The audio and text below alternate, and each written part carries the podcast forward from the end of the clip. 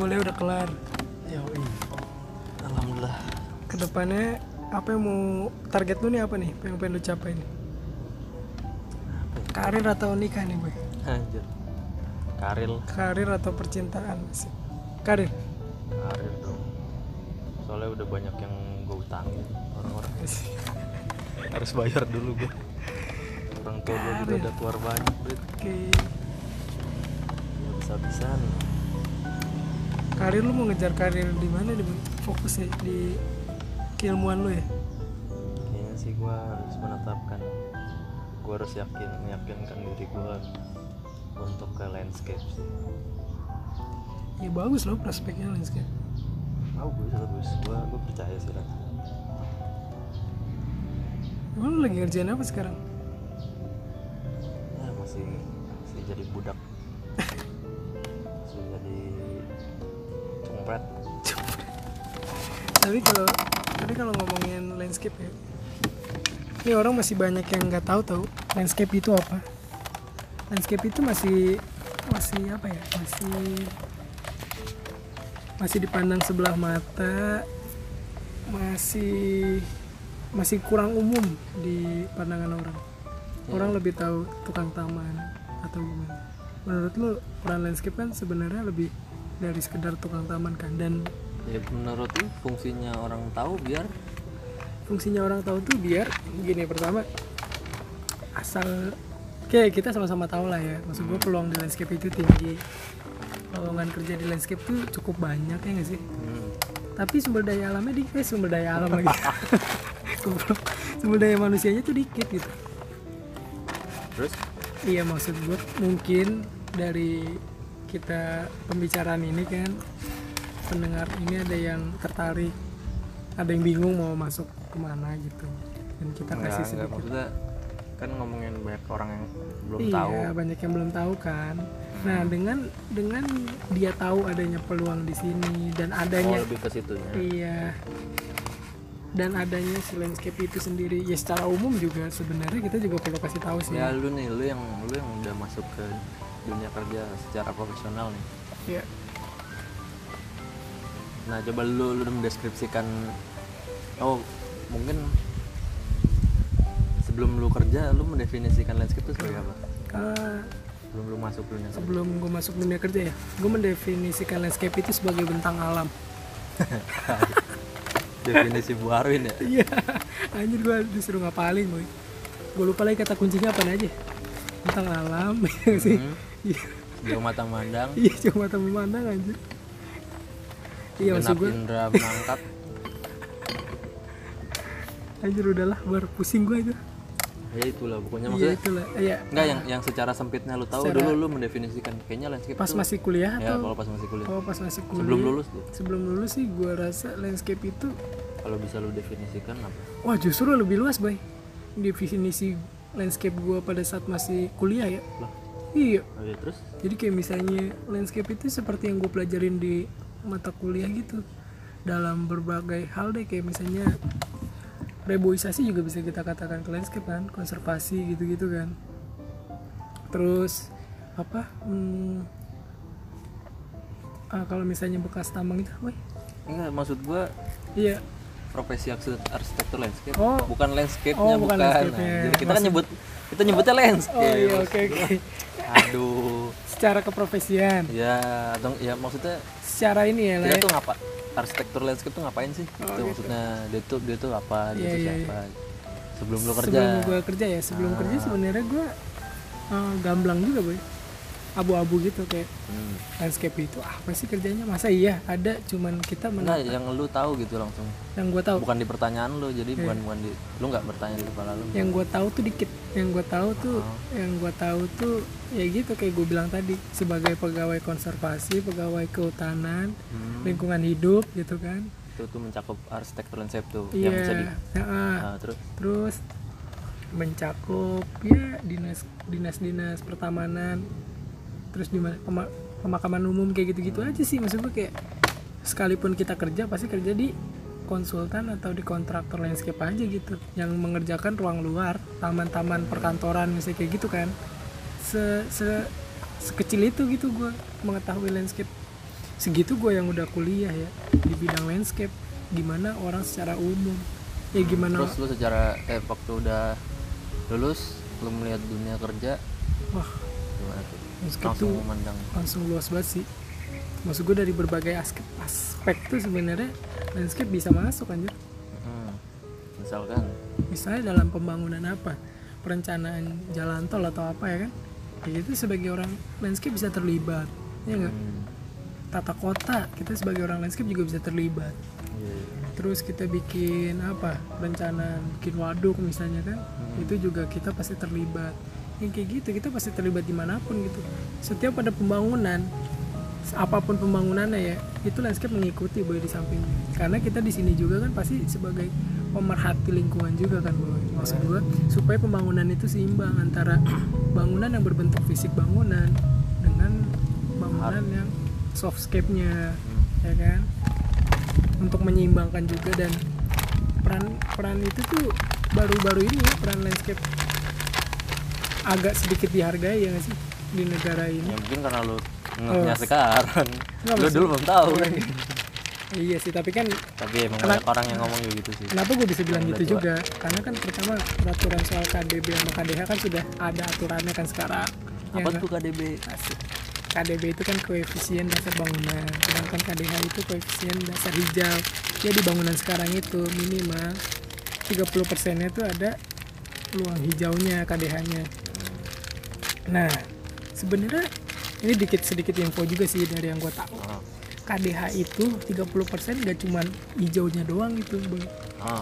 Jadi di dalam aturannya itu kita tetap harus punya tanah yang kedalaman tiga meter untuk menyerap air. Itu yang bisa dihitung K D H. Hmm. Jadi selama lu cuman di atas basement yang kedalaman tanahnya cuman dua meter, walaupun lu tanemin pohon-pohon atau semak-semak atau rumput hijau-hijau juga gak akan kehitung K D H. Jadi sebenarnya dia harus berfungsi iya, ke bawah juga ya. Iya, berfungsi juga sebagai penyerapan air kayak gitu. Itu sih. Iya, maksudnya kalau dibilang berfungsi kan sebenarnya berfungsi kan dia di atasnya gitu. Oh iya. Dia untuk oh. untuk untuk apa? Mempengaruhi suhu oh, atau benar, secara nah, secara mikro ya. Secara mikro. Ya ternyata emang dia butuh bawahnya juga ya. Iya, secara makro. Jadi gue juga waktu itu denger yang kayak sebenarnya orang-orang punya rooftop gitu tuh enggak iya, itu enggak kehitung K D H. K D H ya. Rooftop, green wall ya kan. Kalau sekarang kan banyak tuh ya, vertical dia, dia garden. Ikut, ikut ah, memperbaiki enggak. Bumi ini. Ya iya. Maksudnya kayak air. Heeh, benar-benar enggak. Dia, dia enggak. Apa? Eh, memperbaiki kualitas air tanah. Heeh, benar enggak. Memperbaiki kesuburan tanah enggak enggak, enggak iya. ada itu. Karena tapi sih, yang minimal sih enggak apa-apa ya. Iya sih. Kalau itu sih biasanya adanya di renovasi sih, mungkin di renovasi ya, karena renovasi kalau bangunan kan dulu kan belum ada aturan ini kan, jadi makanya kalau misalnya kita lihat bangunan-bangunan lama tuh bahkan ada yang sama sekali nggak ada hijaunya, area hijaunya nggak ada, jadi kayak langsung parkiran aja gitu. Hmm. Kayak misalnya gue sekarang lagi apa ada project tuh bekas gedung Tempo dulu di Kuningan, itu dia benar-benar kagak ada hijaunya, jadi emang dulu parkiran aja sekeliling gedungnya. Tapi sekarang lagi direnovasi dan ya karena aturan baru kan, berarti dia harus ngikutin aturan baru. Eh minimal ada tiga puluh persen dari total luas lahan untuk hijaunya, area hijau. Bagus juga tuh aturannya. Iya, bagus banget sih kalau apalagi menurut. Bagi kita harus iya, itu ladang duit. Nah yeah. Itu jadi kalau lu bisa mendefinisikan, kalau orang nanya lu bakal jawab arsitektur landscape itu.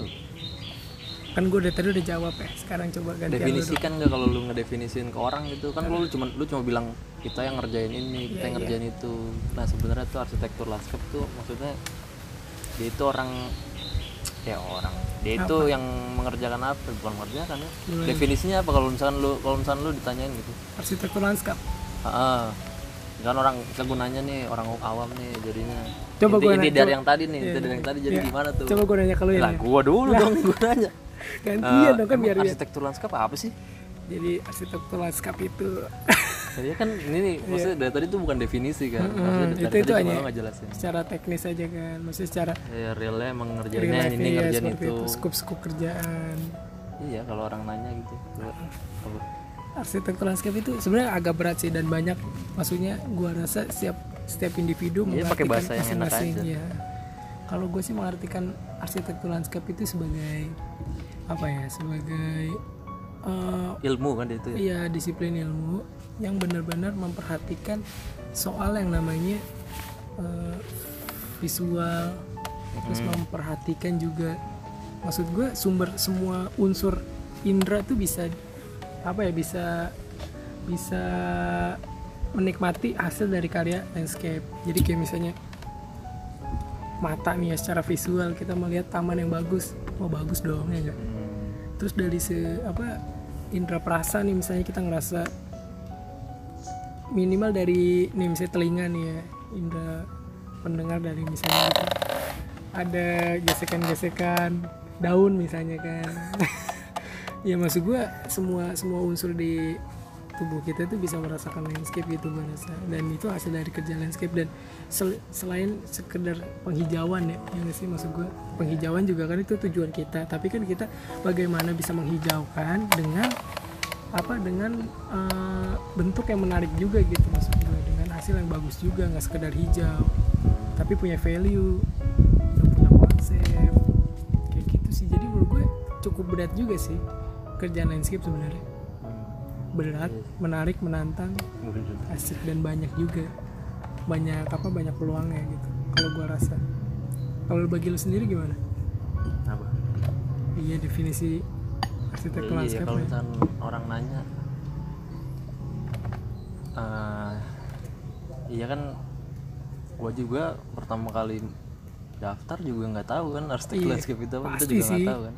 Gua kita kita orang tuh semua cuma tahu arsitek bangunan. Iya, benar-benar. Ternyata arsitek itu banyak. Arsitek iya. tuh enggak cuma bangunan, ada arsitek mesin, ada arsitek ya, landscape, ya, ada bener. ada eh banyak lah macamnya. Nah, arsitektur landscape itu ternyata nih setelah selama ini gua uh, geluti. Ya kalau menurut gua ya. Iya. Ya kalau awal-awal kan kayak orang taunya kita yang ngedesain ngedesain taman, taman ya, bener. Secara sempitnya tuh ngedesain taman rumah, ngedesain taman kantor, yeah. pokoknya yang berhubungan dengan tanamannya, yeah. ya kayak tukang taman dikiranya tuh, iya yeah, bener. Padahal ya, ya pembelaan kita sebagai anak arsitek landscape ya beda lah kita, ya emang beda sih. Yeah, seharusnya tuh arsitektur arsitek landscape yang baik kan ya yang Uh, eh apa punya analisa kuat ya, ya lebih ke kayak gitunya, bukan hanya milihin tanaman uh-uh. bukan hanya itu. Ya kalau gue ngeliat sih ya, ya arsitek landscape tuh yang bisa ngedesain ruang luar kita yeah. tuh biasa ngedesain uh, macam-macam sebenarnya, luas ya iya luas banget cuman... skupannya emang, maksud gue setiap ada pembangunan di situ kita bisa berperan sih sampai saat hmm. ini gue rasa ya kita sih apa namanya, kalau ada orang yang nggak tertarik sama landscape ya walaupun kita udah bicarain sulit ya nggak apa-apa juga sebenarnya iya. bagus, jadi uh, kita saingannya dikit ya. Iya sih dah. Nah itu maksudnya nilai nilai plusnya itu gue sampai sekarang masih suka kenapa landscape itu ajan, dikit ajan. Oh ya ajan dulu ya ajan dulu ya coy. Biarin aja eh lumayan ya semenit doang paling. Iya maksud gue kayak gue sih gue kayak gue nggak nggak nggak apa nggak lulus lulus tuh bukan karena bukan maksud gue justru nggak pernah takut nggak dapat kerjaan loh yeah. di landscape di landscape itu karena masih luas banget gitu dan maksudnya di, di plan gue di kepala tuh kayak ada aja gitu pasti yang bisa dikerjain sebenarnya. Yeah.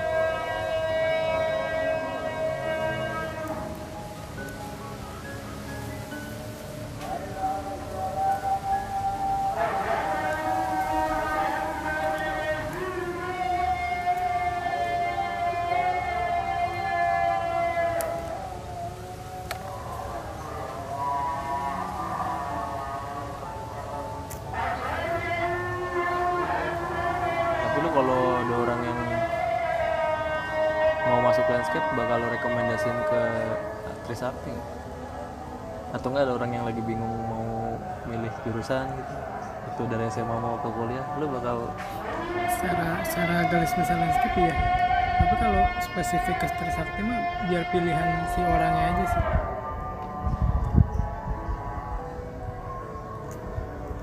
Jadi gimana kayak... sih ya maksudnya kita mau bilang iya bagus sama Trisakti, emang landscape Trisakti bagus, cuma dalamnya brengsek aja sih, terlalu banyak kepentingan, banyak dramanya. Ini secara keilmuan ya itu ya, maksudnya ya tanpa ragu lah, maksud gue juga nggak nggak bakal ragu gitu buat buat nyaranin belajar landscape. Iya, bener. Gue kalau secara secara ya secara keilmuan landscape gue berani belum berani menggaransi itu orang gitu bahwa landscape ini prospeknya bagus. Cuman kalau misalnya udah lari ke pilihan, emang studinya sih bingung sih ya, kalau misalnya nyerut studi di di mana gitu. Iya, nah itu ya kembalikan aja ke anak itu kan sesuai kemampuan kan, kemampuan dari segi apa, otak, finance ya. Dan gue rasa cukup banyak kok pilihannya. Ya yang bagus. Nah, yang, yang bagus yang ya. Bagus ngajarin landscape tuh gue juga bingung sih kalau di Indonesia di mana. T B S dua.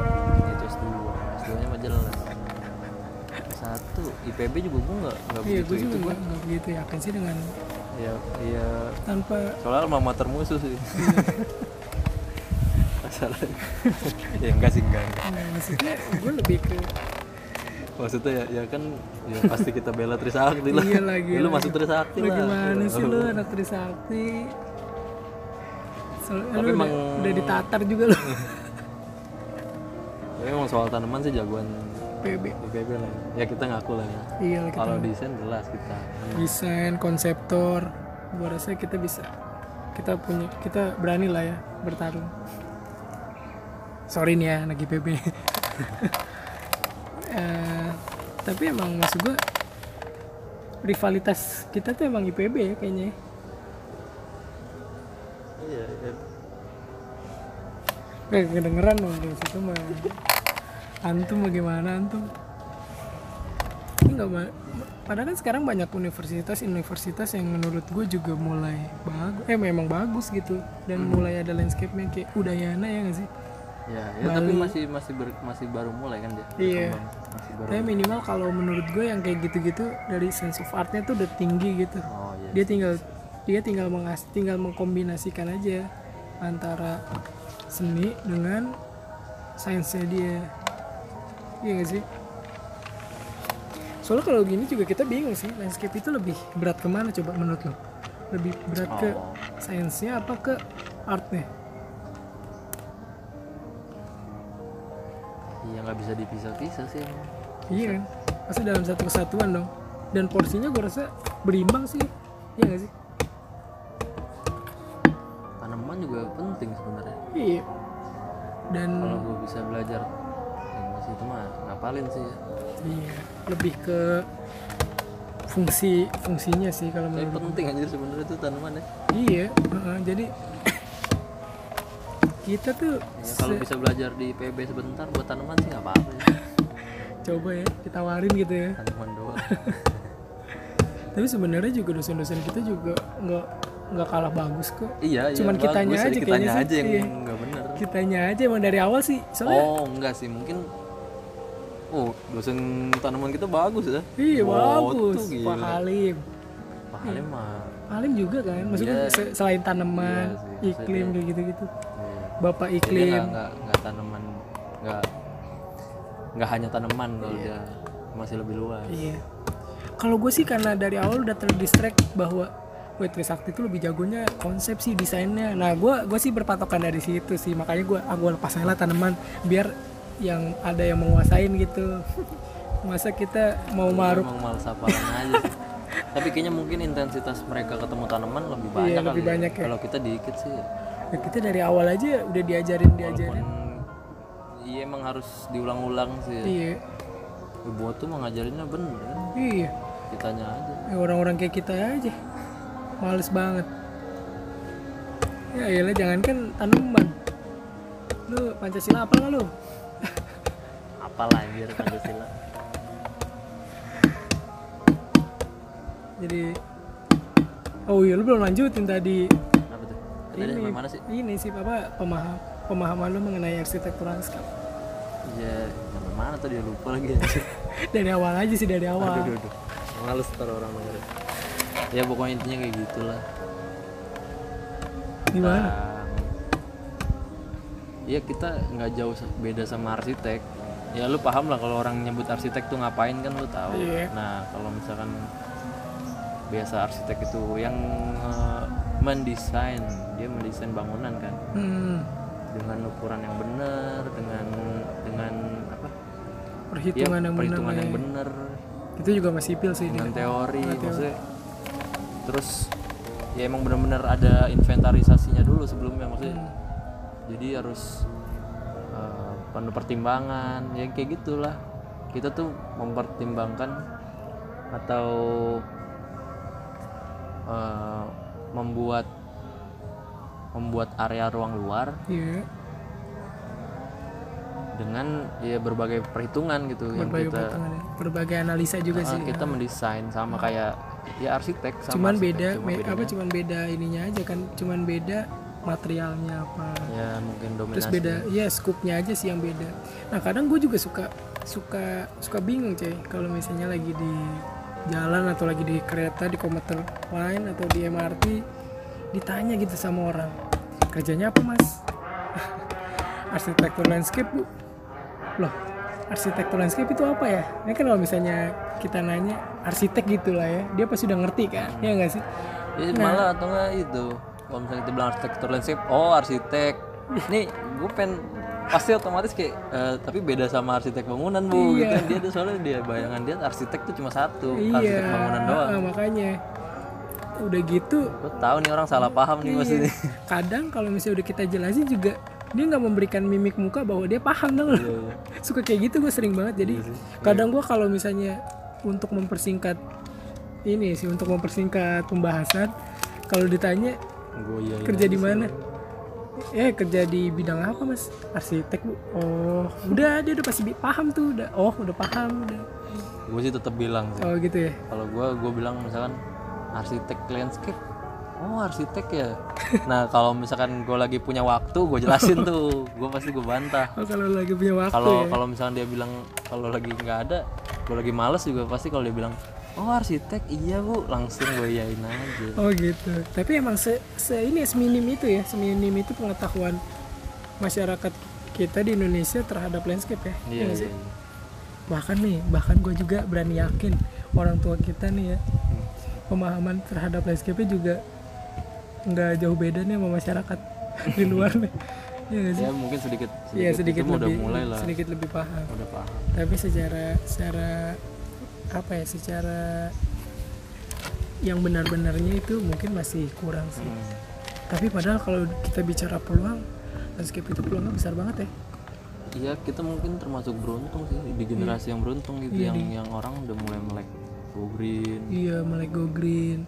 Yang apa? Memperhatikan ya, memperhatikan lingkungan. Iya, pemerintah ya. Juga maksudnya banyak aturan-aturan yang tadi yang, itu. Iya, terus yang apa mendukung kita sebagai profesional landscape untuk terus berkembang. Hmm, terus taman-taman udah mulai dibangun, dia mulai iya, mikirin nah. hal-hal yang kayak gitu, gitu. Iya. Maksud gue di saat apa di saat sarjana lain bingung cari kerja dengan banyaknya saingan, tapi kita malah kebalik ya. Banyaknya lowongan dengan diambil S D M sama arsitek malah. Iya, maksud gue scoop kita malah banyak diambil sama orang-orang arsitek. Nah, itu padahal secara mestinya secara kompetensi kan kita yang lebih apa ya, yang lebih spesifik kan keilmuannya kan. Pasti lebih unggul dong. Lu masa belajar empat tahun di dunia landscape tapi lu masih kalah ya enggak sih secara iya. secara ya, keilmuan. Mungkin kalau ngomongin bangunan ya ya kita diam lah iya. ya maksudnya kalau misalkan ngomongin tanaman ya iya kita eh, ngomongin tanaman ya ngomongin ya kita kita iya, senjata utamanya iya, senjata sih, tanamannya sih tanaman maksud gue secara lu ngomongin fungsi ya fungsional kadang lebih ngomongin landscape ya ya kita nggak bisa ya dia mau ngomong apa gitu iya kan? Kita yang belajar mm-hmm.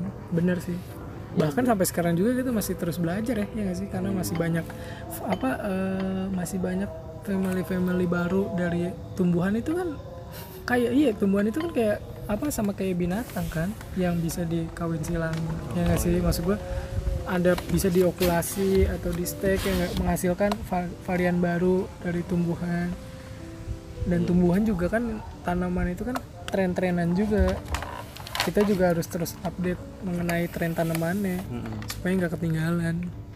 Yeah, yeah. Kayak misalnya kemarin ada tren pucuk merah, lu pasti bingung kan, banyak banget tuh di mana-mana pakai pucuk merah, ya nggak sih? Mm. Itu lagi ngetren pucuk merah. Oh iya, sebut ya. Pucuk. Iya, tren pucuk merah di mana-mana pucuk merah. Udah pertama tanamannya bandel, ya nggak sih? Tahan panas, mm. murah, ya nggak? Gampang dibentuk, ya kan? Mm. Ini orang concernnya ya susah sih ya sekarang, maksudnya kita juga kita kan bisa kita sebenarnya membantu juga untuk lebih sadar lingkungan ke orang-orang. Iya benar, benar banget. Iya sebenarnya kalau kita bicara lingkungan juga, iya kita salah satu ini sih kita salah satu faktor dan salah satu apa salah satu aspek yang bisa membantu memperbaiki lingkungan, tapi tetap dari masyarakat juga harus ya. harus harus mendukung sih dari segi penggunaan sampah, ya nggak sih? Iya. Itu kan yang paling penting juga kan. Kayak misalnya ya banjir-banjir di Jakarta, Depok gitu-gitu dan sekitarnya kan pasti kan faktor utamanya juga karena sampah kan bu. Hmm. Maksud gue nih dari Bogor datang air banyak banget nih. Karena apa sungai-sungai di Bogor tinggi-tinggi dan ya nggak terlalu banyak lah sampahnya, gue bisa jamin itu nggak terlalu banyak, tapi ada mah ada pasti. Nah ketika udah nyampe Depok dan sekitarnya tuh tersumbat. Hah? Loh itu juga termasuk coy, kita kan tanaman ya sama tanaman sama sampah. Nah, enggak, jadi itu kan itu kan juga salah satu faktor yang berkaitan maksud gue. Jadi aspek kita nih dalam segi tanaman menghijau, penghijauan kita juga berkontribusi di situ. Cuman masyarakat juga harus berkontribusi dari sampahnya, yang ngasih pengurangan oh. limbah. Ya apapun itu limbah rumah tangga lah. Karena lu pengen bikin, lu pengen bikin ruang hijau sebanyak apapun, kalau tidak diimbangi dengan itu juga kan percuma, boy. Hmm. Iya sih. Susah sih, tapi terus gimana nih boy? Kerja udah kerja udah iya kalau misalnya nanti kerja udah, target tuh kerja berapa lama? Terus nikah, percintaan yang emang berat sih boy. Ah selama lah nikah gua. Iya akan gak ada yang tahu boy. Tiga tahun lagi lah. Tiga tahun nih ya? hmm. Kira-kira tiga tahun lagi lu udah bakal kayak gimana boy? Pernah ngebayangin gak lu? Kagak. Hah? Mungkin buncit kah apa gimana? Enggak lah, gue kapok, gue buncit. Lagi kapok. Pengen ngurusin gue. Lainnya aja masih buncit, gimana bisa kapok? Iya makanya, pengen pengen jaga pengen jaga pola hidup. Asik. Emang gimana sih cara? Kebanyakan mager gue. Lah banyak mager kalau nggak makan juga nggak bakal buncit kan? Enggak, justru menurut gue sih yang bikin yang bikin perut gede ya itu. Kayak gue dulu banyak makan tapi banyak gerak, ya nggak buncit sih. Seimbang. Iya. Iya. Gue aja nih ya, udah se- udah sebulan ini pengen lari pagi. Enggak terrealisasi kan aja. Entah itu mah. Kenapa ya? Males aja lu. Tapi lu lu lu udah kerja berapa lama sih? Landscape. Kerja di mana nih? Yes, Se- secara se- profesional setelah iya, gua lulus atau sebelum? Setelah lulus. Oh, se- setelah lulus ya. Ya, setahun lebih lah. Apa tuh, di bidang apa tuh kalau landscape? Gua di bidang konsultan dan kontraktor sih. Hmm. Swasta, perusahaan swasta gua. Terus menurut lu apa lagi gitu yang harus lu capai di di bidang ini gitu? Di bidang ini harus gua capai. Ah. Ini buat gua pribadi. Goals gue, goals gue pribadi. Iya, maksudnya ya kan lu udah tahu tuh yang dikerjain apa aja. Iya. Eh maksudnya yang yang ya, ya standarnya lah lu ngasilin duit dari landscape ini misalkan melalui perusahaan konsultan nih sama iya. kontraktor. Iya. Nah, yang dikerjain kan kayak gitu tuh. Heeh. Iya, gue pribadi sih kan gue juga tahu nih. Terus kayak ah terka ini gua lebih bosen enggak. Nih. Kayak maksudnya kayak mulai kayak apa lagi gitu sebenarnya oh, harus gini, kita gini kerjain. Ya, ya kayak kan gini-gini aja gitu. Gue sih ini ya gue pengen banget kalau ada yang pengen lu kerja, lu kembangin dari bidang ini tuh apa? Uh, gue yang pengen gue pengen banget tuh mendalami sih, lebih ke mendalami sih, kayak pengen spesialis asik kayak dokter gitu sih boy. Tapi lu tau Healing Garden kan? Tahu. Nah gue tuh kayak pengen banget sih si apa bidang keilmuan gue ini. Ini jangan yang klise nih. Lah ini bener. Yang nih, beneran gue pengen nih. Bener-bener gue ya, nih pengen. Karena beberapa masih kalau bisa ditarik beberapa kali, eh berapa ke berapa apa ya be- tarik ke belakang nih ya, ya beberapa, beberapa project gue ke belakang itu kebanyakan kan berkutat di rumah sakit kan. Ya, oh iya sering-sering. Nah karena gue sebagai kontraktor gue nggak gue jadi nggak berperan nih di dalam konseptornya si taman gue di rumah sakit itu. Hmm. Sebenarnya karena gue juga pernah belajar sih mengenai konsep Healing Garden kayak gitu-gitu kan. Hmm. Sebenarnya secara apa ya? Secara psikis, psikologis juga apa taman itu bisa membantu penyembuhan kan? Ya, ya makanya nah, ada sebutan Healing Garden. Uh, uh, makanya gue tuh goals gue ke depan tuh gue pengen bener-bener dapat project proyek apa proyek rumah sakit yang emang benar-benar secara fungsi itu untuk membantu penyembuhan. Healing Garden oh, itu. Oh, jadi selama ini yang lu terapin tuh enggak? Enggak, itu tanpa hanya, tanpa teori itu ya. Enggak, ya tanpa teori itu itu hanya sebatas hanya sebatas ya udah bikin landscape iya, aja visual gitu, yang bagus. Nah. Padahal kan kalau ya, misalnya itu yang kita aturan kayak gitu sih. Iya. Bisa kayak gitu. Padahal kan kalau misalnya kita tarik kan banyak banget tuh boy keilmuannya kayak apa kriteria-kriteria tanaman untuk di rumah sakit, bagaimana hmm. untuk membantu penyembuhan. Dari segi warnanya nggak boleh terlalu mencolok, terus dari aromanya ya nggak sih? Iya. Iya gitu maksud gue. Itu sih gue pengen banget sih. Iya ya, ya itu sih ya karena sekarang kita lebih ke ngadis ya gimana ya maksudnya emang hidup di era yang cepet serba iya, cepet. Serba cepat. Desain ya kita pakai deadline. Iya benar. Terus semuanya tuh yang penting jadi bagus udah gitu nah, dapat duit. Iya. Padahal aduh lilipan gua anjing. Goblok. Terus iya, ya itu aturan sebenarnya ada ada diskusi yang harusnya kita menggunakan teori yang nah, bener. yang bener yang yang emang setuju, ngasilin bener sesuatu sih ya. Ya gua juga bikin kayak gitu kayak ya apalagi si bos gua yang ini nih yang, yang penting iya, tuh yang penting ada iya, dia bisa referen tanpa na- tanpa ya, tanpa nanya gua itu maksudnya apa iya, dia bikin sendiri gitu iya, maksudnya kan iya. Dan gua juga jarang emang emang dia juga sering bahas sih dia juga dia juga sadar sebenarnya sih hmm. dia pernah ngomongin desain kita kuat cuman emang secara konsep masih kurang iya. Jadi pas lu ditanya ini sebenarnya dari mana juga kadang kita nggak tahu kan iya, itu yang kurangnya tuh emang kurang baca aja sih gitu iya.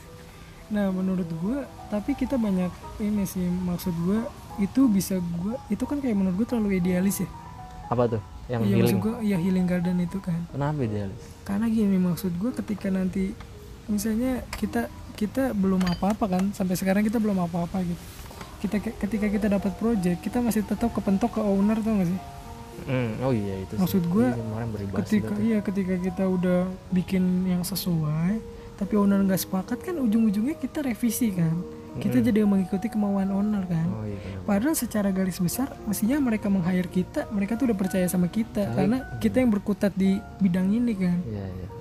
Nah itu sih maksud gue kayak banyak pertama banyak pertimbangannya pertama pertimbangan harga mungkin harganya terlalu mahal nah, ya nggak sih tapi Ker- yang gue ingat nih dari Pak Rabindra tuh yeah, dekan oh dekan kita itu di gua, kampus ya iya. Iya dia tuh waktu gue lagi ngomongin apa lupa gue lagi oh lagi asistensi terus gue di, di, di, ditanyain pernah kan pernah lo asistensi sama dia? Iya gak melamelin iya. Aduh enggak sih terus terus terus iya dia nanya kan kerja di mana udah ngerjain lagi ngerjain apa gini gini hmm. Terus yang gue inget tuh uh, ya kita tuh sebagai nanti kan kata dia waktu itu gue belum belum belum lulus kan iya yeah, kita di profesional di dunia profesi itu kita itu sebagai sebagai penyedia solusi gitu iya yeah. Jadi saat saat sebenarnya ya semua harus harus bisa gitu nggak ada yang nggak bisa hmm. Jadi kayak kayak yang ya gue tahu sih maksud gue tahu nih masalahnya yang owner nih ya yeah. Jadi kalau kita kepentok owner tuh ya ya mau bilang apa dia dia yang punya proyeknya ya, misalkan proyeknya, ya, tapi sebenarnya kalau kata dia tuh ya kamu tuh harus harus punya solusi, harus bisa maksudnya memberikan solusi gitu ya. Kalau kamu masih masih punya alasan ya berarti kamu nggak nggak bukan arsitek landscape yang baik tadi gitu kan. Jadi misalkan oh, iya, iya. misalkan kita masih punya alasan iya soalnya kata owner gini gini gini lah, oh. padahal ya seharusnya kita yang bikin dia tuh nggak nggak nolak lagi gitu. Oh iya so, sih, secara ah, berarti bener. Kan kita ngejelasinnya belum baik yeah. atau emang presentasi kita nggak nggak bisa meyakinkan dia. Yeah, itu sebenarnya iya. kata dia gitu. Ya itu sih yang susah kan, maksudnya itu yang harus dipelajarin lagi. Oke okay, oke okay, paham paham. Iya sebenarnya semua kita, bisa gitu. Mungkin dalam apa ya dalam presentasi kita ada yang kurang sehingga konsep kita nggak masuk, eh apa nggak nggak sampai ke mereka iya, ya kan? Iya nggak nggak bisa diterima. Iya ya, kayak gitu sebenarnya salah kita juga, maksudnya intinya. Iya sih. Maksudnya bukan salah, jadi ya kita belum mumpuni. Nah, tapi maksud gue itu juga akan ada hubungannya nih, Boy. Maksud gue berkaitan sama uh, reputasi, iya nggak sih? Mm. Kayak ketika reputasi lu udah bagus, gue rasa lu ngomong sedikit pun juga orang yang nge-hire lu, orang yang percaya sama lu tuh nggak akan banyak bertanya sih. Iya, iya. Ya itu dia sih mungkin menurut gue yang yang jadi gue bisa nyimpulin kayak uh, saat kita udah lulus nih, hmm. sebenarnya kita belum selesai gitu perjalanan, yeah. apa bukan perjalanan, uh, apa ya sebagai sebagai manusia yang belajar gitu, maksudnya kita tuh sebenarnya belum lulus-lulus banget gitu. Iya yeah, benar, kita cuma lolos aja dalam satu tahapan ya nggak sih? Iya, yeah, padahal ini kayak kita harus ke tahap selanjutnya yang yeah. untuk diseb- sampai un- sampai bisa disebut arsitek landscape gitu. Nah iya yeah, benar. Nah kayak misalkan ini nih yang kayak gini nih, kita kan belum belum bisa tuh yang bikin sampai owner yeah, sampai bilang langsung iya langsung setuju gitu lah. Atau kita belum bisa meyakinkan. Nah itu dia sebenarnya tahapan kita yang terus yang untuk harus dilatih dan. Kenapa dia bilang kalau kamu belum bisa? Ya berarti kamu belum jadi arsitektur landscape yang oh, iya. baik. Berarti emang kita ini masih di tahap belum belum yeah. yang baik kan. Kita lagi lagi belajar yeah, sampai lagi belajar. kita sampai lulus tahap nih itu, ya, sampai tahap, tahap itu. Nah yang bisa menentukan lulus atau enggaknya ya diri kita sendiri nggak sih? Ya, iya. Ketika kita rasa, ketika kita presentasi orang udah gampang menerima gitu ya nggak sih? Udah hmm. gampang setuju. Nah itu berarti ketika apa iya, yang kita tuh, sampaikan itu udah sangat jelas. Iya mungkin tuh yang baru bisa dibilang arsitek landscape yang benar ya. Iya sih. Makanya gue waktu itu tuh pas masih masih nanya. Tapi kalau gini-gini, kalau masih pakai tapi nih, kamu masih punya alasan gini-gini, ya berarti kamu belum belum, belum apa belum bisa jadi arsitek landscape yang baik. Wah, ya juga sih pak. Masuk akal sih. Iya gue juga masuk masuk akal sih. Nah, kalau target lu apa? Maksud gue pencapaian lu. Kayak misalnya gue tadi dalam project ya, ini kita ngomongin dalam project dulu nih. Aku lo healing garden itu ya? Iya, kalau gue itu itu. Anjir, hampir aja. Ya namanya juga di bawah pohon boy. Semut-semut gitu mah. Semut dari dari yang hitam, yang merah, ada semua. Kalau gue apa? Gue nggak tahu sih gue sebenarnya pasti. Ya itu sih kalau gue sih kalau di di bidang landscape gue pengennya tuh nyari yang beda sih. Kayak misalkan kemarin gue ketemu di Sudin Timur gitu, yeah. diajak presentasi kan depan itu. Mm. Ya kayak Mas Sony tuh kayak nyuruh buat presentasi gitu. Yeah. Terus kayak Mbak Jess ngomong e, jangan mau kalah tuh sama Jarod. Ya gue tahu, gue tahu Jarod Jarod emang ya dia untuk nyampe ke sana tuh dia udah udah banyak udah ya, banyak yang dilaluin dan ya emang dia hebat gue bilang gitu kan. Hmm. Ya terus gue bukan mau nyaingin, gue nggak mau kayak dia, maksud gue gue nggak nggak iri gitu dengan yeah. apa yang dia capai karena yeah. gue pengen ke jalur yang lain aja maksudnya. Ya gue akuin emang Jarod hebat sih maksudnya dia dia udah bisa presentasi gitu depan depan depan wakil depan Kasudin malah misalkan. Yeah.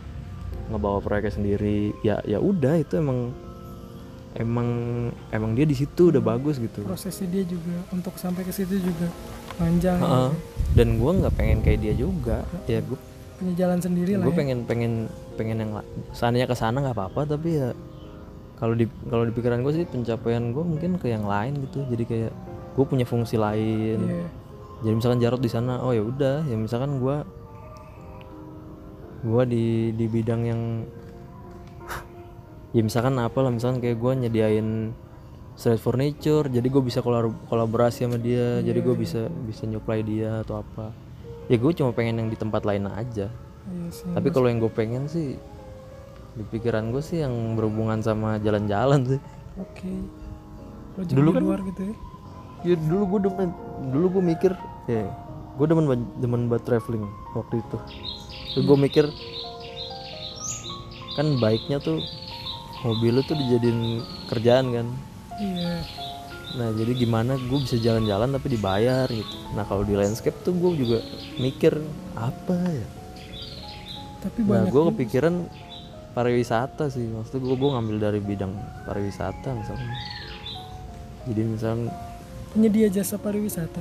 Enggak. Atau landscape yang apa? Uh, landscape yang membangun pariwisata. Nah itu makanya gimana caranya gimana caranya nyari celah di bidang pariwisata misalkan sebagai hmm. sebagai seorang arsitek landscape.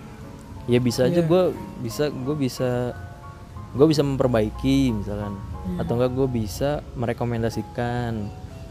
Atau gue bisa membangun. Kan hmm. gue mikirnya gitu. Jadi setiap jalan-jalan gue misalkan gue gue nemuin tempat yang emang berpotensi, nah itu kan bisa gue ajuin sebagai yeah. arsitek landscape misalkan. Yeah, atau enggak gue jalan kemana, terus ngelihat ngelihat pengelola pengelolaannya, ngelihat fisiknya, kok ini kayaknya sebenarnya potensi tapi ini malah kumuh atau yeah. malah kurang baik, gue bisa ngasih rekomendasi, eh ngasih perbaikan misalkan. Ya gimana kita masuknya sebenarnya? Kalau gue sih di pikiran gue kayak gitu tuh. Nah kenapa kenapa nggak ada ini ya? Maksud gue kenapa pemerintah nggak ada konsultan yang menangani khusus bidang pariwisataan ya? Maksudnya kayak gini loh. Kayak misalnya nih, misalnya nih hmm. kita nih kita dijadikan konsultan pemerintah untuk mensurvei potensi-potensi wisata di beberapa daerah. Ya nah, iya iya iya. Ketika itu kan kita e, dalam proses tahapan survei itu kan pasti kita punya indikator penilaian dong, mm-hmm. ya nggak sih? Nah dari semua itu kita kumpulkan, kita klasifikasi nih, kita ambil deh lima besar, ya nggak sih? Dari setiap pulau, mm. lima besar dari setiap pulau. Set. Habis itu kita rekomendasikan mm. ke Kementerian Pariwisata, ya nggak? Mm. Bangsai, bangsai. Kan setelah dari situ kan, maksudnya setelah dari situ kan kita bisa bisa jadi uh, dari pariwisata ini bisa terfokus nih untuk yang dikembangkan daerah mana dulu. Hmm. Misalnya contoh kita sepuluh, ya, sepuluh titik potensi pariwisata dulu. Hmm. Ketika dana udah fokus ke lima eh ke sepuluh potensi pariwisata itu, kan pasti ada evaluasinya dong dalam dua tahun potensi dengan potensi wisata yang udah kita klasifikasikan berdasarkan indikator penilaian kita, bagaimana nih tanggapan masyarakat? Iya yeah, iya. Yeah, yeah. Maksudnya masyarakat mancanegara ataupun dari lokal ya, maksud gue wisatawan lokal atau wisatawan mancanegara terhadap sepuluh potensi pariwisata itu yang hmm. udah, yang pasti yang udah dikelola ya, yang, yeah. yang sudah dikelola dengan baik. Kalau dalam dua tahun peningkatannya drastis, ya, berarti kan apa yang sudah kita lakukan kan cukup berhasil, cukup ya, yeah, cukup yeah. berhasil. Indikatornya itu aja sih, evaluasinya bisa bisa per dua tahun ya enggak, atau tiga tahun dengan dikelola dengan baik ya, sel- ya minimal udah dikelola dengan baik lah. Mm-hmm. Jangan sampai ya kan, kalau banyaknya kan kalau di kita kan ada tempat bagus nih, si pemerintah belum bertindak tapi itu udah kesebar kemana-mana, akhirnya ada pungli segala macam kan. Yeah, namanya nggak yeah. dikelola dengan baik pasti akan rusak dong dalam waktu dekat, ya nggak sih? Uh-huh. Saking apa, saking banyaknya. Kayak misalnya yang lu tau gak sih yang wisata apa bunga matahari di Jogja kayak gitu-gitu. Yeah, yeah. Maksud gue karena pertama bagus karena yang datang masih dikit ya gak sih, belum hmm. apalagi sekarang udah gampang banget viral kan apa-apa di media sosial. Ketika viral ya kan, set orang-orang banyak tuh kesana, buset nggak nyampe seminggu langsung rusak gitu, langsung berantakan. Yeah. Itu kan karena pemerintah kurang eh lambat ya gak sih merespon. Iya yeah, ya itu mah ya. Maksudnya kalau kalau kita, makanya gue gue nggak nggak ngebahas yang itunya, ya gimana kita sebagai itunya sih, maksudnya kita yang bertindak sih itu. Makanya gue gue gue nggak gue nggak pernah tuh mikir ke misalkan, gue nggak pernah mikir awal-awal langsung ke pemerintah misalkan. Iya. Yeah. Ya jadi atau nggak awal-awal tuh kayak ya gimana kita tuh ngasih ngasih solusi ngasih gitu solusi, langsung iya. Misalkan kayak kita ke kemana terus kita ajuin tuh nah. kita yang kita yang kita yang aktif gitu, susah kalau kalau nungguin pemerintah nah, itu, ya itu maksud gua ya ada dua ada dua jalan boy.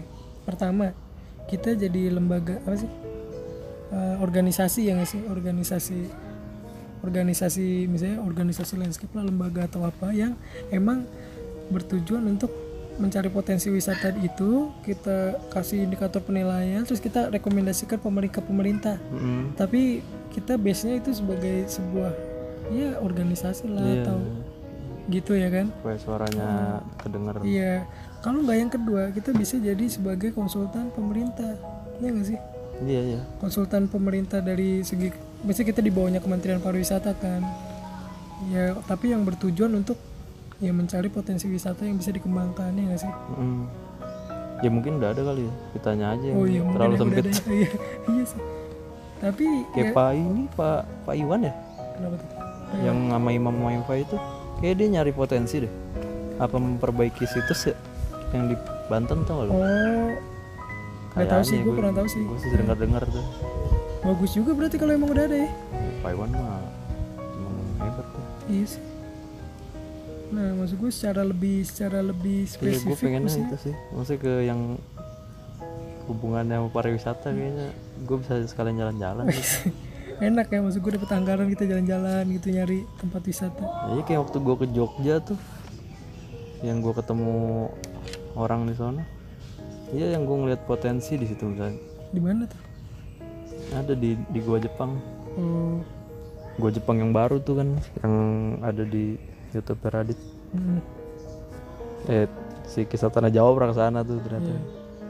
Ya kayak gitu tuh misalkan gue gue kesana kan waktu itu tuh habis belajar perencanaan pariwisata kan yeah. Ya langsung kayak gue kebayang sih misalkan gue gue kesana nih wah ini pada potensi banget nih oke okay lah misalkan dia pemandangannya tuh hampir sama kayak para layang justru bagusan para layang misalkan para layang parangtritis ya parangtritis sama-sama view-nya ke laut kan yeah. Tapi di sini sebenarnya kayak ada nah itu gue langsung mikir kan terus apa ya yang harusnya jadi diangkat uh, yang yang bisa jadi apa ya orang orang tuh mau kesini gitu orang tertarik ke wisata. Apa bedanya ini sama yang lain misalkan ya kayak gitu gue langsung langsung kepikiran kayak di sana ada lahan luas ini sebenarnya kalau dikasih disiapin penyewaan uh, apa namanya tenda misalkan atau nggak di sini tuh bisa bisa disewa buat nge-camp. Yeah.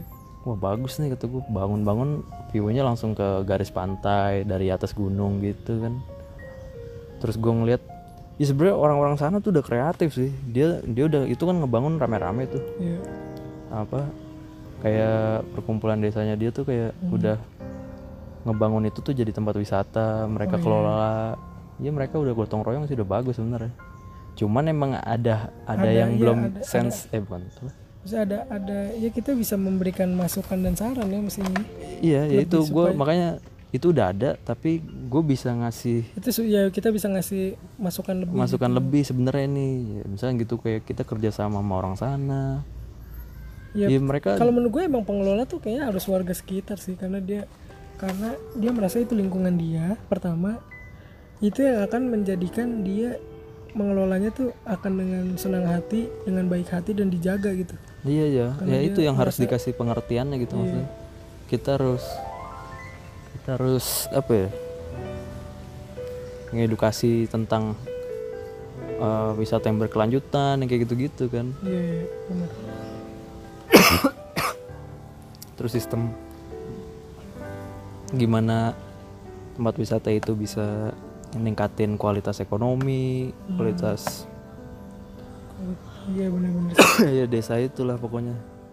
Soalnya emang udah di di sana tuh dibuat warung, bisa mereka udah udah bikin parkiran jadi nggak pakai nggak pakai biaya masuk.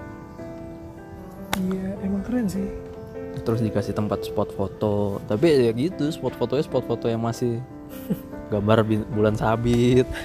Masih yang kayak menurut yeah. gue nih kayak bisa di, dikasih dia mungkin referensinya lebih. Kan baru yang dari Instagram, Instagram iya sih. Nah, kalau misalnya kayak Watu Nenek tuh gimana tuh Watu Nenek? Waktu itu tuh Watu Nenek tuh gue bikin buat di perencanaan pariwisata kan. Iya. Iya, dibikin ekowisata waktu itu gue bayangan gue tuh. Iya. Tapi tuh jadi jadi lu masukin ke dalam, kan di tugas ekowisata lu ya? Itu jadi lu di, masukin di jadi tuh sama si, tapi gue waktu itu cabut sebelum U A S. Oh. Jadi tapi diterusin sama yeah. si sama si Via sama si Eki. Eki Weki. Iya, terus tahu jadi apaan tuh? Nah, waktu ini juga sebenarnya kita kan enggak sengaja kan ke situ hmm. kan. Anjir. Kayak tadinya kita pengen kemana sih tujuan awalnya? Nah, Pantai, Pantai Siung. Ya? Siung. Siung. Eh Siung, Siung. Bukan. Eh, bukan. Ada lupa. Pokoknya dekat sebelahnya Pantai iya, Watu Nenek.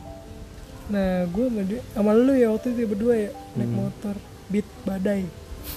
Nyasar boy, ini kita kemana nih boy? Nyasar-nyasar ada di tebing anjir. Iya. Pas ngeliat ke bawah, wah anjir boy, pantainya di sebelah sono, salah kita. Iya. Eh tapi pas ngeliat ke kanan ada pantai juga. Boy, ada pantai juga nih boy kayaknya.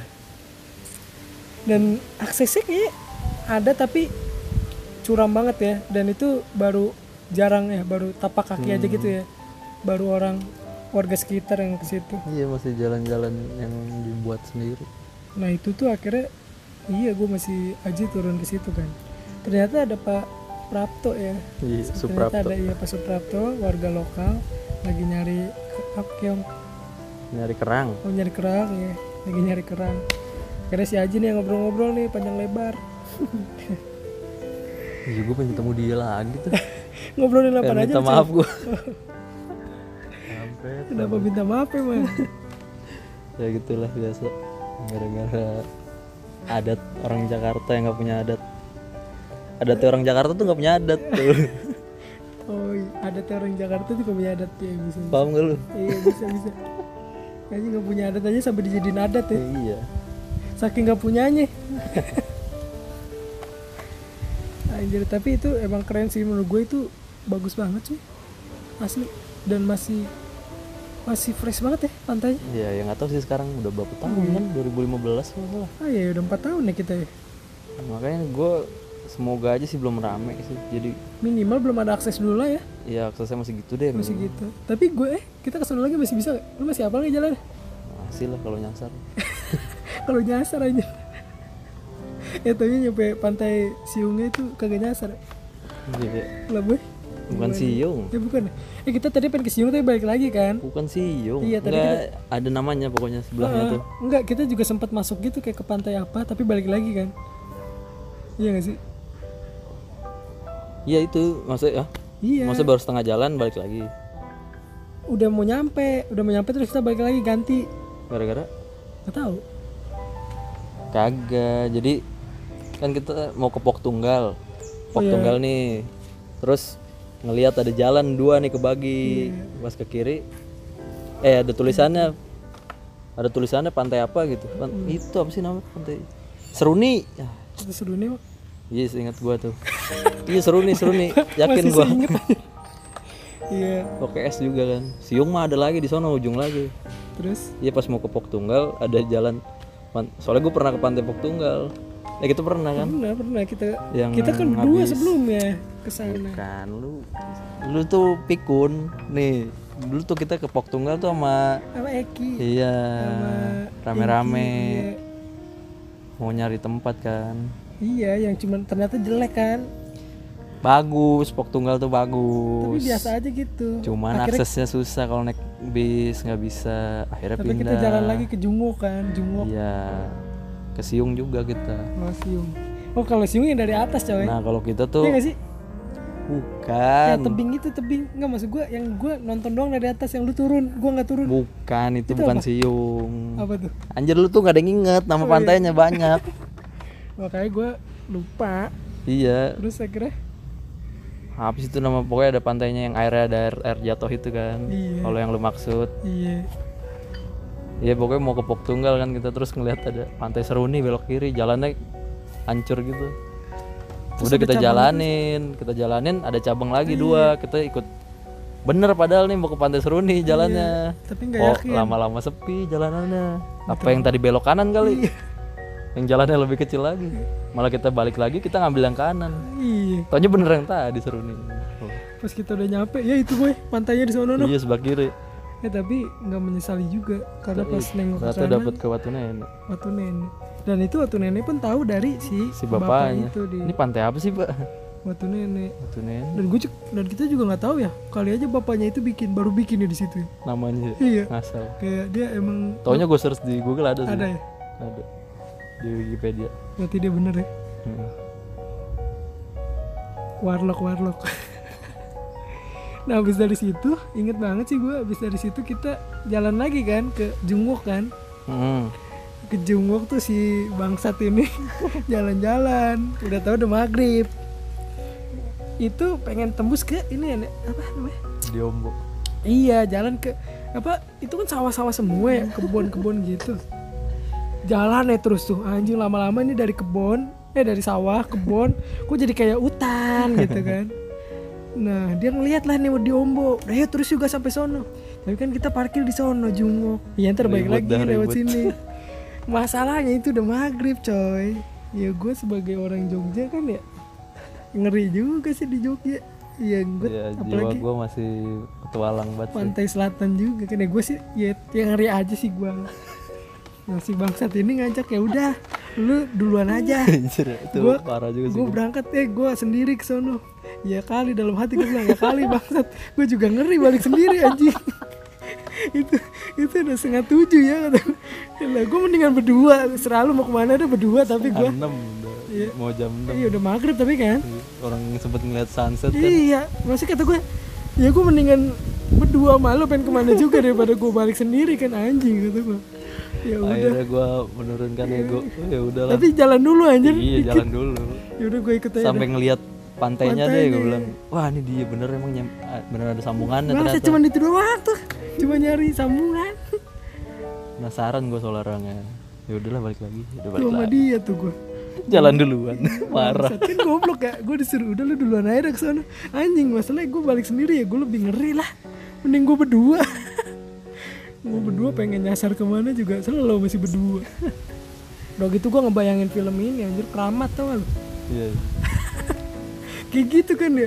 Ntar lu lu cabut terus hilang, iya. Terus kita hilang dua-duanya. Iya. Nah gue maksudnya kalau kita hilang, yang nyari siapa ya Begi? Iya. Gue nyari lu kagak mungkin. Tukang lu... parkir kali ini motor gak cabut-cabut. Dibawa ke rumahnya. Tapi itu sih balik-balik kita sampai jam tujuan. Jungwook juga bagus pada pantainya.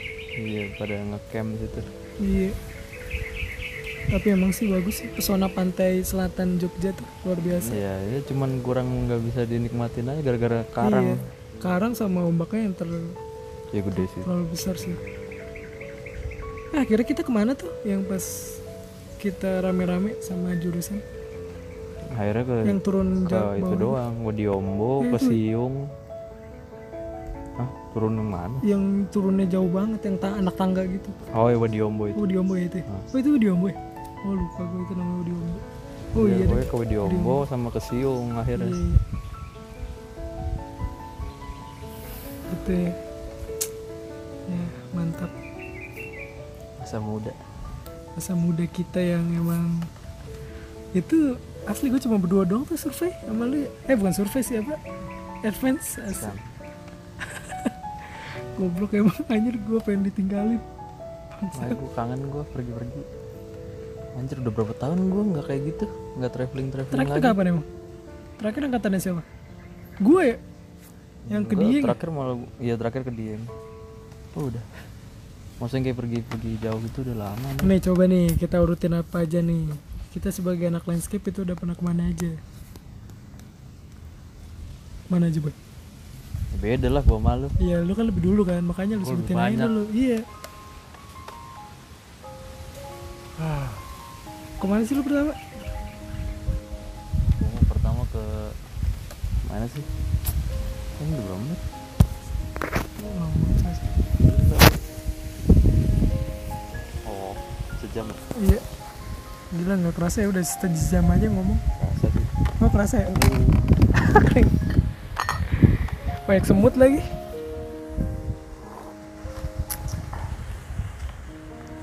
Ya udahlah, segitu nih cerita tentang arsitektur lanskap dan dunia pariwisata dan beberapa pengalaman goblok sih yang ya yeah, seru sih kalau di kalau diingat-ingat ya, lagi. Iya emang itu juga proses pendewasaan kan. Iya. Tapi pendewasaan c- dalam diri, tapi, pertemanan. Iya. Tapi tetap bangsat sih ketika dia ngasih saran. Ya udah lu duluan aja balik. Gue pengen ini dulu, bentar lagi nanggung. Lah anjing ya, gue oh, balik sendiri kan ngeri juga ya. Yang gak bisa lu lupain tuh. Gak, gak bisa gue lupain anjing. Karena emang anjing ya, gue, ya gue juga ngeri juga boy. Maksud gue ngajakin balik kan karena ngeri. Terus gue yaudah ya kita balik bareng-bareng. Iya anjing ini gue suruh sendiri. Sumpah coy, nih ya jarak dari dari tempat gue diri ke pantai Wedi Ombonya itu lebih dekat daripada kita balik ke Jungwok. Ke Jungwok tuh kita harus ngelewatin kayak kebun-kebun lagi, sawah-sawah gitu kan. Iya bukit-bukit gitu anjir. Suwe udah udah nggak ada orang sama sekali lagi. Warga sekitar yang nggak ada yang mau iya. Di jam segitu. Iya ini lagi. Emang orang Jakarta nggak punya adat.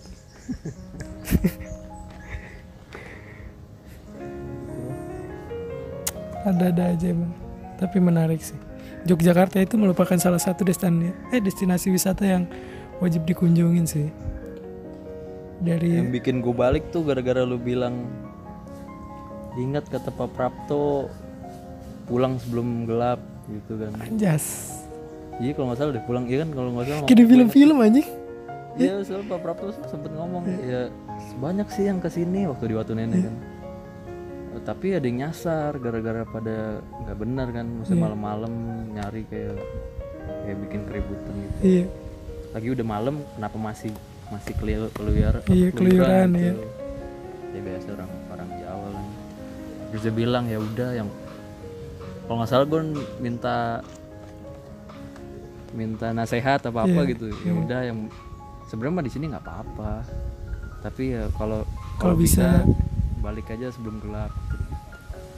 Tunggu inget tuh. Terus lu ngomong itu. Kayak gitu lagi di sana. Iya.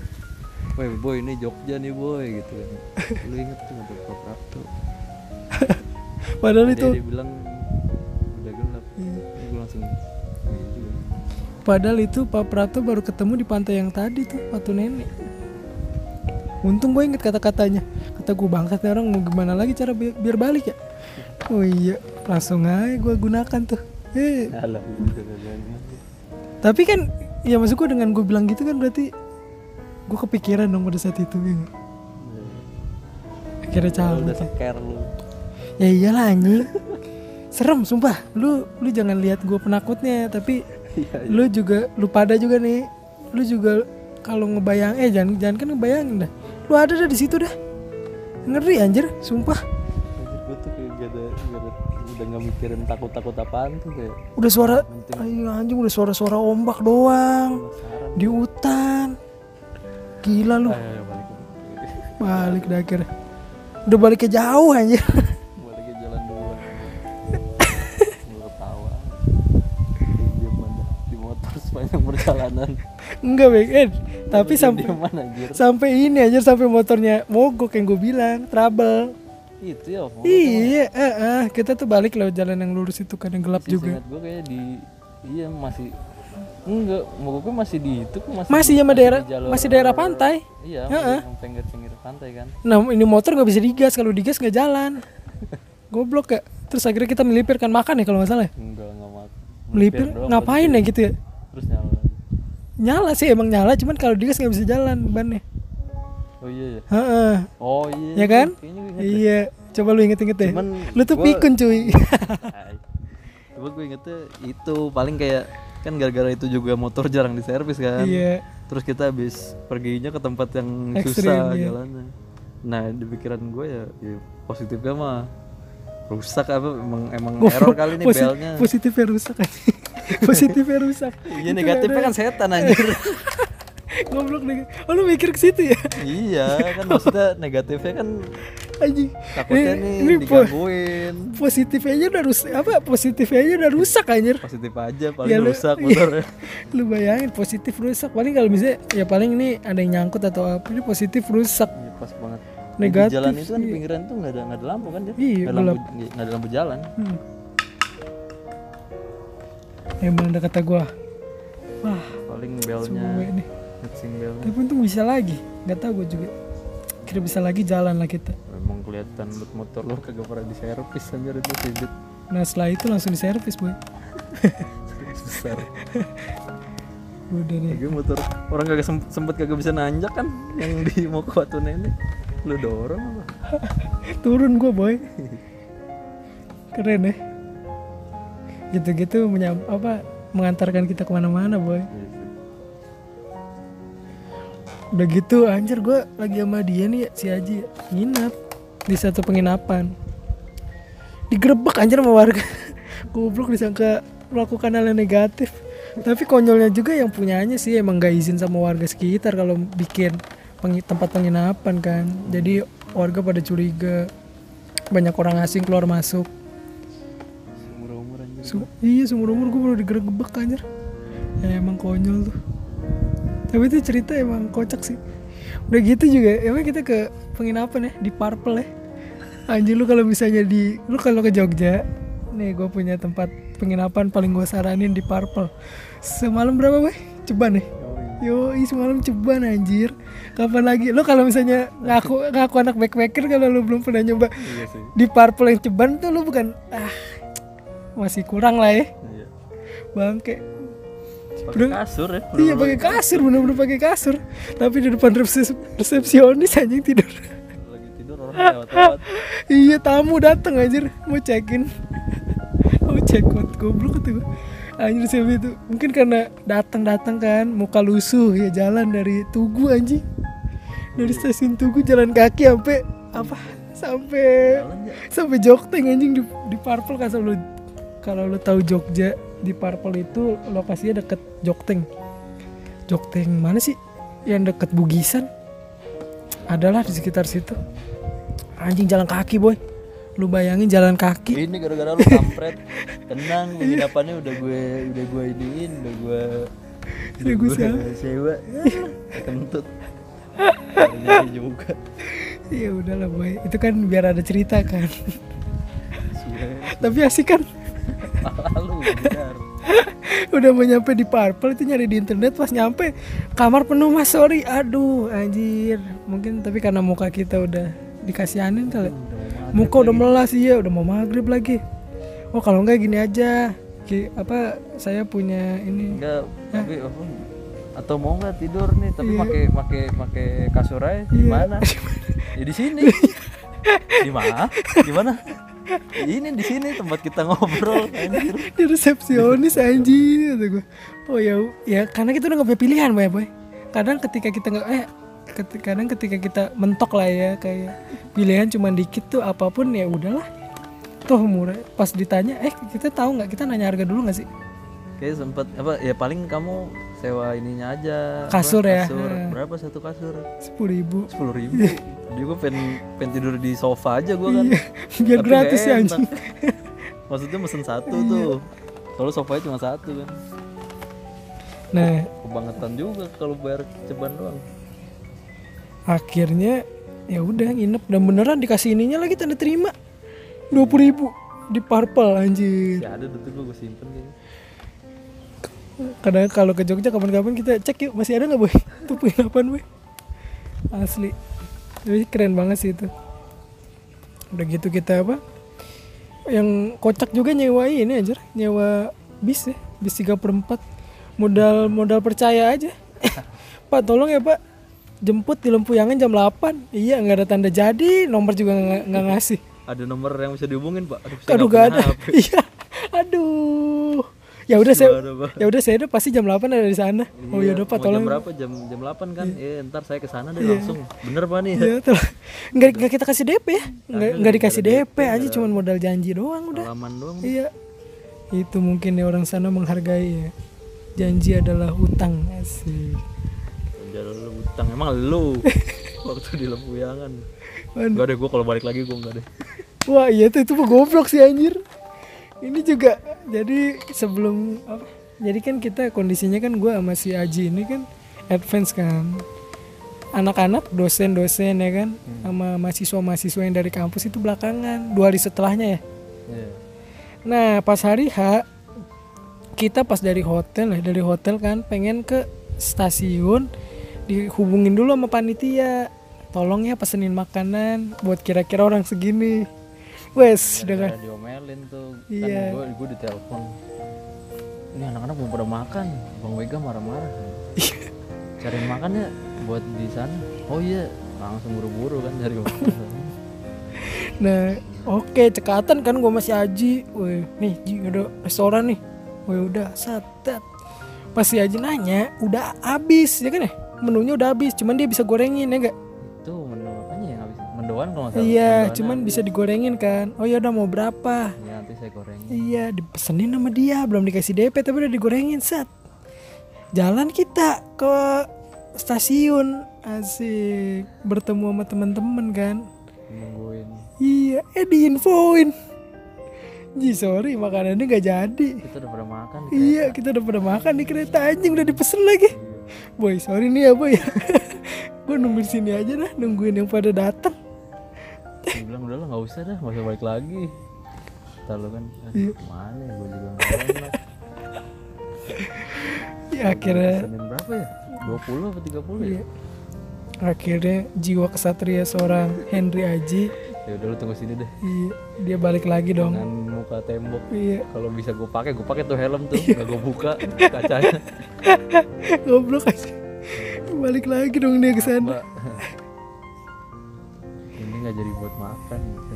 Ya apa orang-orangnya udah pada makan ternyata. Dimarahin enggak lu? Uh, tapi udah digoreng, udah yang digoreng. Apa tapi udah digoreng, Mbak. Udah ini udah banyak kata dia gitu kan. Aduh. Saya beli setengahnya aja deh, nggak apa-apa ya, gue bilang gitu yeah. Kan, itu mendoannya, uh. sama nasinya lima, apa lima bungkus apa berapa gitu, sepuluh yeah. bungkus, saya jadi setengahnya aja deh Mbak. Yeah. Terus segera? Uh, mukanya udah nggak enak kan, ya udah deh Mas, nggak apa-apa. Tapi kalau di sini udah dimarah-marahin loh, Boy. Gila. Itu juga basi di penginapan gak ada yang makan akhirnya. Udah udah kenyang, yeah. Tapi kan padahal abis itu langsung pada berenang ya. Bisa ya, lapar ya, abis berenang gak? Berenangnya besokan anjir. Lah enggak coy baru nyampe. Besokannya orang dua hari. Orang pada nyampe capek anjir pada tidur. Orang gue inget banget gue cuma ngobrolin sama makanan banyak tuh di situ. Weh bantuin lu makanin kan gue bilang keangkatan gue. Udah pesenin juga muka gue juga udah. Enggak gue gue tanya lu beli setengahnya berapa boy itu abisnya boy? Lumayan mahal juga lagi. Maksudnya lumayan ngoras duit yang maksudnya sayang nih aturan iya. Buat sebuat beli ini ya nih iya, orang tua. Gue sih biar ya kasihan aja. Itulah. Mantap sih, emang banyak ceritanya sih, luar biasa. Yang ke Bali juga. Itu konten gue tuh. Masih kau ya konten lu ya. Oke deh. Jadi sekian lah dari cerita kali ini ya, ada cerita-cerita mungkin lain. Nanti ada cerita-cerita yang menarik yang bangsat yang bangsat sih banyak sih emang. Cerita bangsat bangsatnya banyak banget. Iya. Oke, bye.